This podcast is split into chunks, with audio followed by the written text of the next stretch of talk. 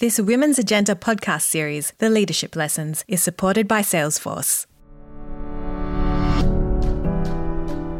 Wendy McCarthy has been fighting on the front lines for women's advancement and gender equality for decades. An influential business leader, advocate, and founding member of the Women's Electoral Lobby, Wendy has had a long, determined, and wide ranging career in everything from business and political advisory to education. Her daughter Sophie has also had a broad ranging career spanning research, family planning, and mentoring. She has taken on the same commitment to further gender equity, and today she is the CEO of McCarthy Mentoring. Her commitments include being the chair of the Sydney Community Foundation and advisor to the Sydney Women's Fund.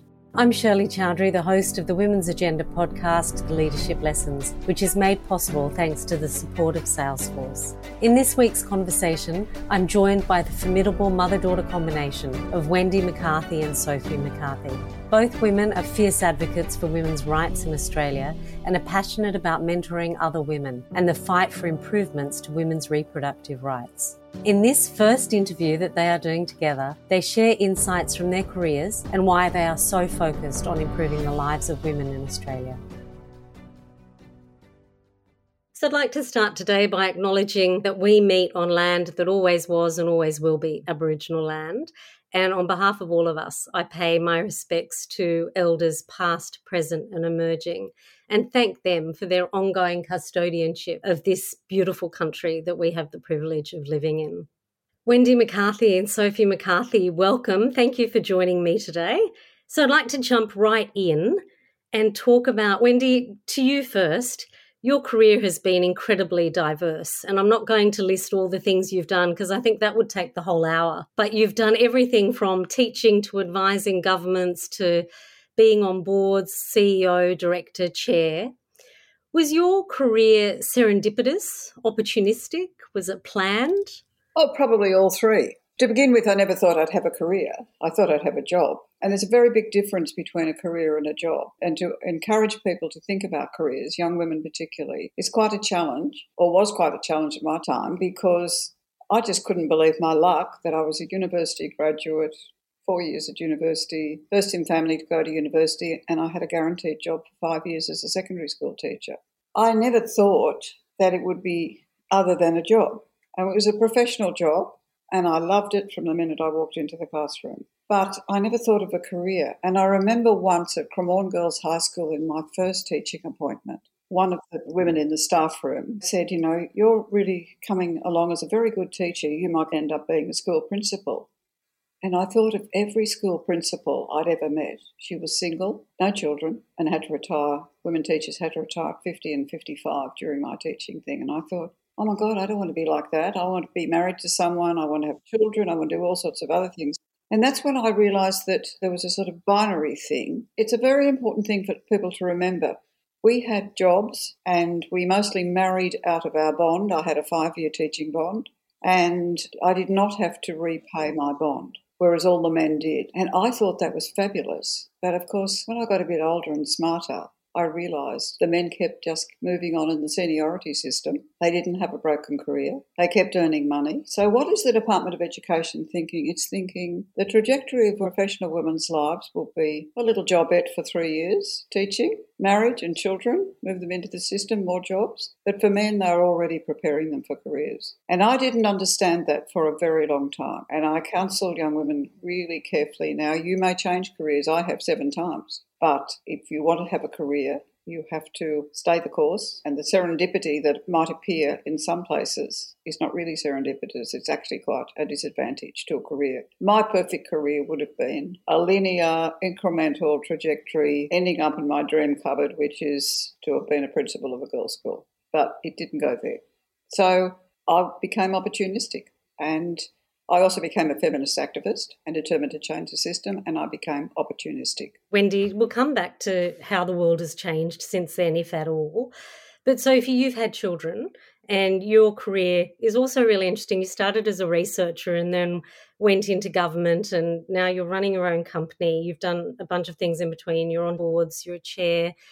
Have you had to be opportunistic as well? Because I don't. Listening to Wendy speak, I don't think the world has changed as much as perhaps it should have, or Wendy would have hoped back then. What are your thoughts as you went through? It's interesting. I mean, I think, yes, I think to survive and do all the things you want, you do need to be opportunistic. And I think I definitely have.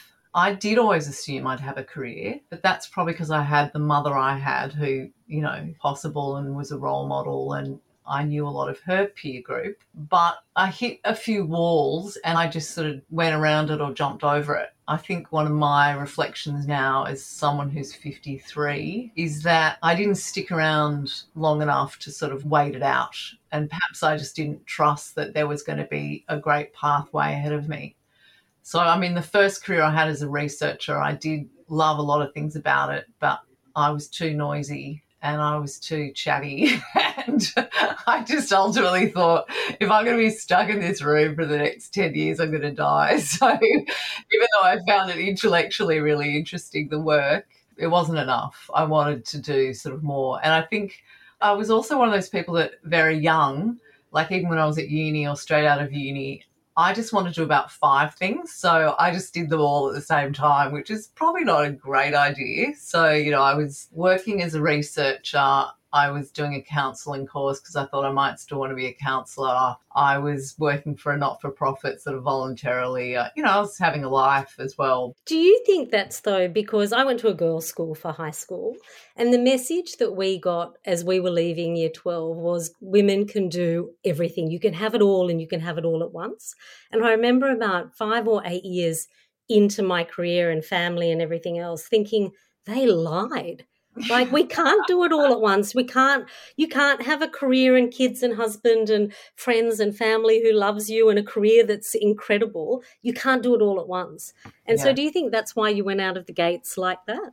I think possibly. I'm not sure I really articulated at the time, but I do remember when I was about 27, a lot of my girlfriends, we all sort of looked around at each other and we're all in different careers looking at our mothers and our boyfriends and things at the time. And suddenly we all went, oh my God, we're going to be 30 in three years. And like our mothers all had children at this time. What, and look who we're going out with. Oh my God, we've got to make changes in our life quickly. You know, so there's a real urgency. And I see that so much now with young women that we work with. And it starts way earlier. Like programs we do with women still at uni, they are already saying, you know, well, I could do this job, it'd be great because when I have children. And I think, no, you know, you might not have children. You might not want to, or like, don't create your whole career around something you might do in 10 years' time. So I do think that's part of my personality, just jumping in and trying lots of things. Yes, you should be opportunistic always and having a, a long term plan. Like if you want to be a scientist or if you want to be a lawyer or if you want to be an engineer, then you do need a plan as to how you're going to do that. But as we all know, it's a very long working life now, and you might do those things for 15, even 20 years. And surely, you know, as you know, a lot of the people that we mentor who are my age, they're looking for what they do next. So it's always useful to have some different experiences. So yes, I'm definitely a supporter of people making plans, but I don't necessarily agree you need to do it for 10 years. Yeah, absolutely. So, Wendy, do you think we've gone from one extreme to the other? Young women planning too much now or trying to plan too much? No, I don't think so. I think it's always a, good idea to think about where you might be a couple of years ahead.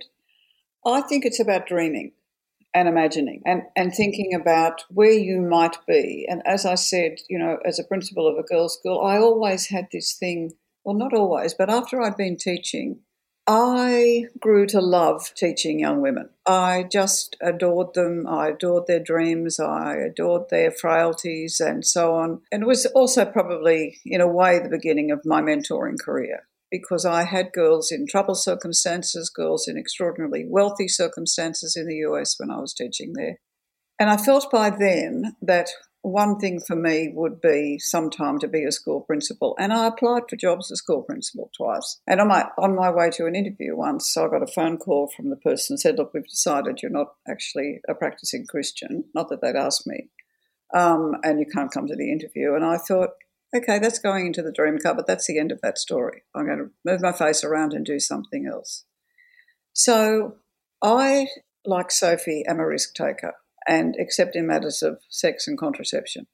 But it's important to be able to manage risk and to think about how you can manage risk. So if you leave the Department of Education, it's very hard to get back in. And by then you've seen options and you start to work on those options. So I became a community educator. I, I didn't even know what one was, but I went there and suddenly I'm educating, you know, schools and nurses and doctors and so on about contraception and family planning. For a girl who didn't do biology, it was quite remarkable. But I managed for other reasons to be, I somehow developed this skill of communication and advocacy. And mostly I learned that marching in the streets with women and the women's movement. There's something about caring about something enough to make you brave and take a risk. And I've been like that since then. And that was really the late 60s, the middle and late 60s that I started to do that. I watched them in London and then I got onto the streets in Washington and then here. So I had a plan that I would always be in my consciousness, I would always stand up for the rights of women and the rights of children. And some of those things were part of my early life, which I never really came to terms with until I started to do that. Like I had an abortion. But I never disclosed that to any doctor I went to or anyone else, you know, did, um, my husband and I, that was the, we did together. But I think that that stayed with me. And, you know, there I am 50 years later in the pro chairing the pro choice movement to take abortion off the criminal code. So do I plan? Yes, I plan for that to happen. But it just took 50 years. That gives me great hope because, Sophie, I'm your age. And so that means we have another career or two or three ahead of us. Yes, definitely. yeah, no, exactly, exactly. Now, Wendy, I need to go back and uh, just touch on something you said because otherwise the listeners will be thinking, why didn't she ask that question? So, when you were telling us about that, you said you take risks with everything other than contraceptives and sex. So you've spent a lot of time working on female reproductive rights. You took out a one page ad in a paper. You were one of 80 women years ago to say that you had an illegal abortion. Why has that been such an important part of what you've been doing? And then, Sophie, I want to talk to you about the benefits that you and I and people of our generation have gotten from that work that Wendy and her comrades did back then in doing things like that, you know, being real risk takers and, and taking those steps. Well, do you know, I think it was partly calling their bluff. For years, we believed what men told us, and I, you know, it's not a rant about men really, but the prevailing thinking was that, you know, inherited from people who were in power was, was a male structure, whether you want to call it a patriarchy or it's a loaded word or whatever. The existing power structure was male controlled. And what kept happening for women like me was we invaded parts of it, and it didn't turn out to be that much anyway. When my first board of directors, I thought, well, no, I'll go back further. When I went to university, I thought I was going into Oxbridge, and I was in a little cottage in Armidale, going into a beautiful main building, but they weren't all gods. They had feet of clay, and that's okay. I do too. But I didn't understand that. And then as I moved into more and more of those structures, like being a board director, they weren't gods. And the secrets they supposedly held, they weren't that clever anyway. You know, we were all pretty much the same. So when we took the ad out, it was to say, we've all been silenced by a rule that says a woman and her doctor have a criminal event if the woman has an abortion, and therefore they can both have 10 years jail. And we sat around and thought, this is ridiculous. So those of us who'd had abortions decided to put our names in the paper and dare the police to charge us. Not one of us was charged. And after that, we were never frightened often people who join clubs and band together and they have a common interest and they don't want outsiders in, they miss out on a rich experience of diversity and the conversations and thinking that comes with that.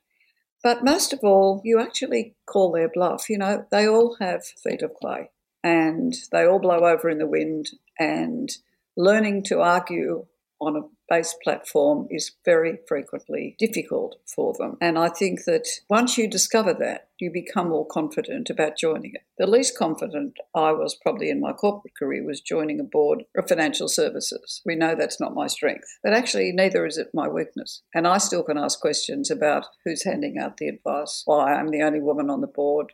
It was a class litigator, and uh, why, why we don't support other class litigators, particularly the not for profit ones. And Turns out it wasn't that hard to change their minds. But you can't change your mind if you don't have a seat at the table.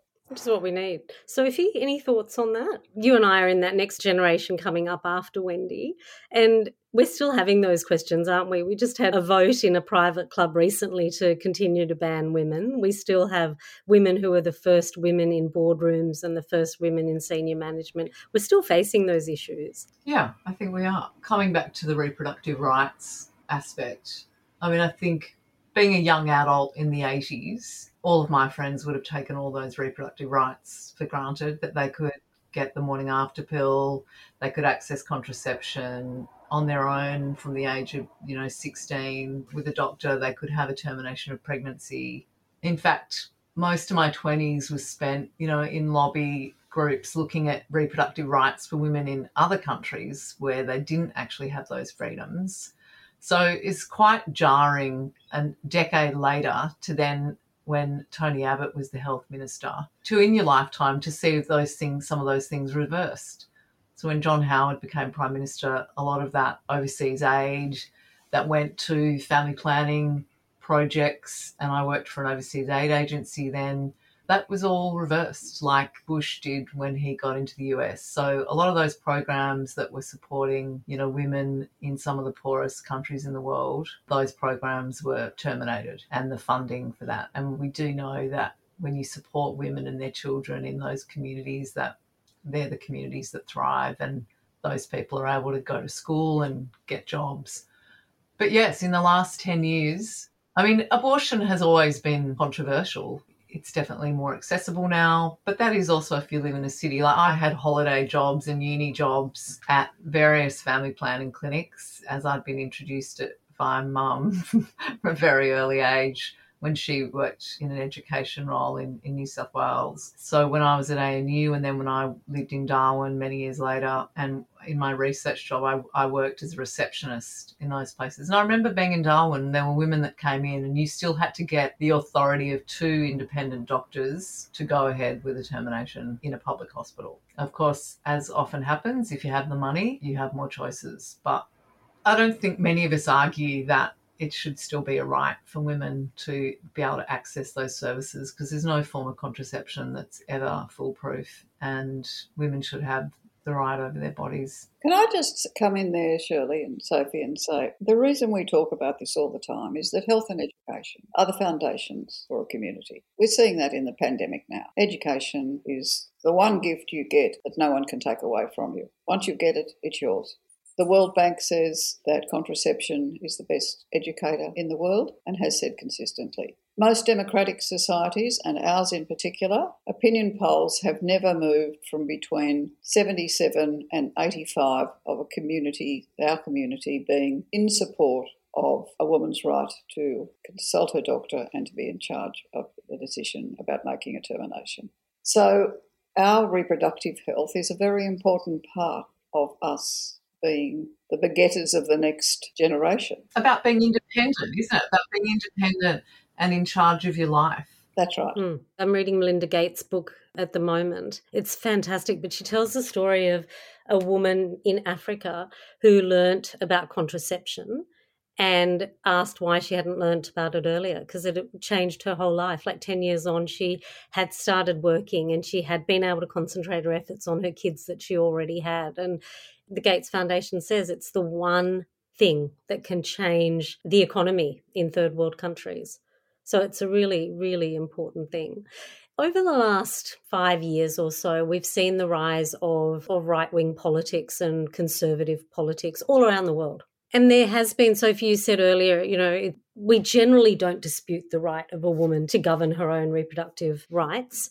But actually, in the past five years, that's been under huge attack. And somebody said to me, actually, four years ago, they said, I fear that a lot of the gains we've made in women's rights, human rights, will start to be reversed. And we've seen some of those rights be eroded. It's frightening that that's the case.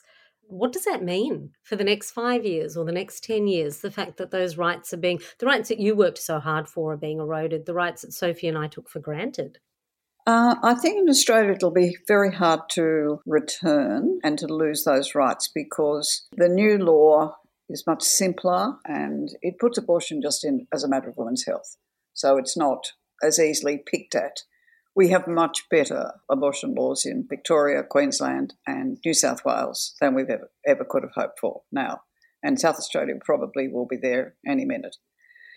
I think that, you know, the rise of the anti vaxxer, the rise of the anti pill taker, it's mostly about to be able to demonstrate the risks and to, you know to get a risk profile. I mean, if I don't take the pill and I have an unplanned pregnancy, or I don't take a long-acting contraceptive and something fails, what will the impact of that be?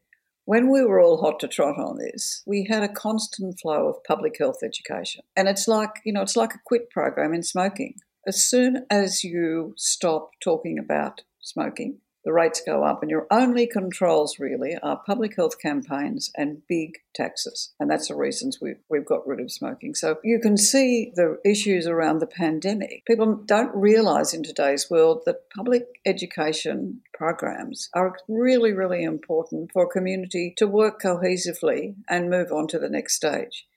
And looking at those demonstrations at the weekend made you realise how many people are fearful and that lines up uh, in an aggressive way because they don't want to be like us. They want to be seen to be independent. They want to be outliers.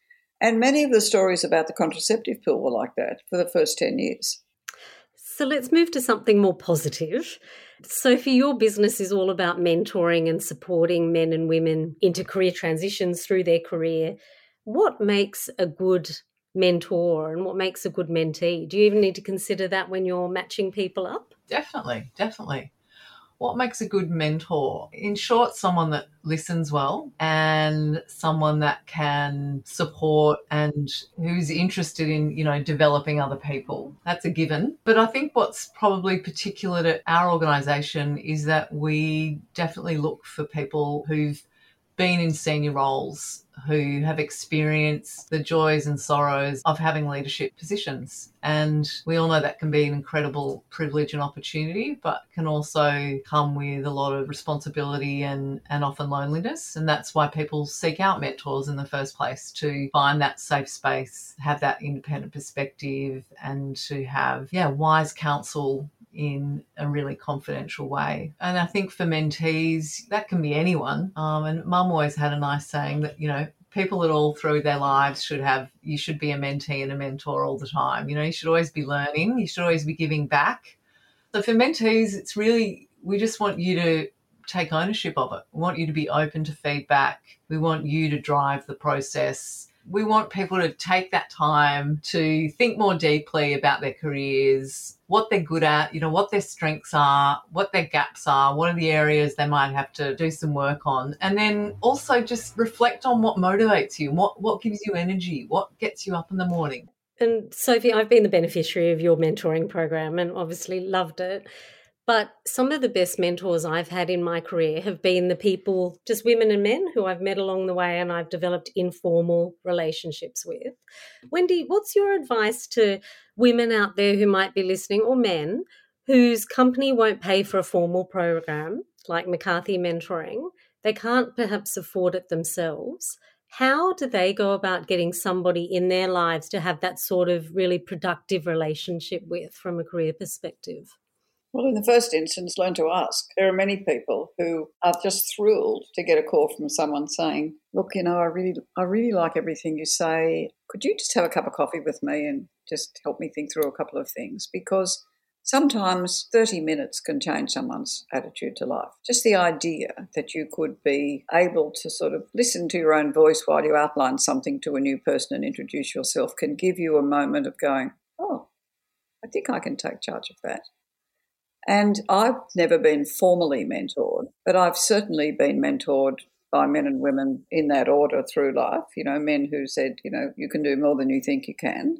That's a really exciting thing for someone to say to you. And I think that, I mean, the one that when Sophie talks about the ones who'd been on the program for a long time, well, I and they were mostly women. But I do, I know men who've had the same mentor for probably 20 years. And I just think to myself, why wouldn't you get someone else? Because that person's just like an old fashioned relationship. They finish each other's sentences. But if it's comforting, but back again for the person without those resources, I also think that, you know, I, I think still, Sophie, I haven't done it for a long while, but I think people can still get a tax deduction for education. And often those people don't have a tax problem, but just assuming that, you know, that's a, that's a benefit. And just keep asking people. I know some people who've, you know, met up to 20 people like that. Can I just come back to that thing you were saying too about asking people? Because often in big organizations where they have big in house programs and there's hundreds of people, there's always a couple of people in the organization that everyone wants them.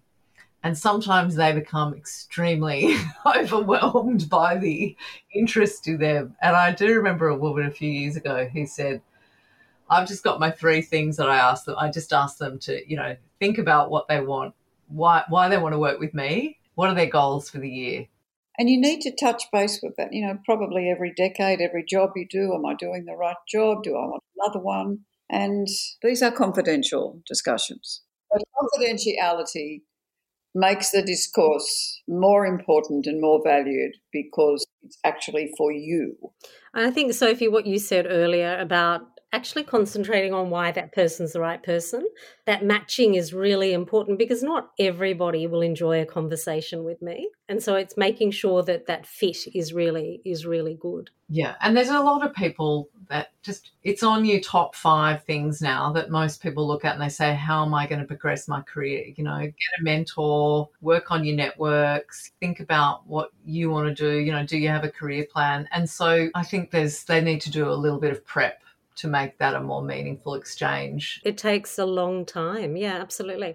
And I think, you know, the benefit of a mentor for me also has been that they see something in me that I haven't seen in myself. So I haven't been able to recognize something in myself. And then a mentor tells you, and it's different to your husband telling you, because all of a sudden it means something. There are a few more things that I just want to touch on. Wendy, have we gone far enough? When you started your career and you posted that one page ad and you lobbied for women's reproductive rights, did you think we'd be further along now than we are? Oh, the balance sheet, of course, is positive. You know, if you look at it, first of all, we're really good at educating women in this country. We're right up the top of the OECD, although we have fallen a bit in the last couple of years, but we're still very good at women's education.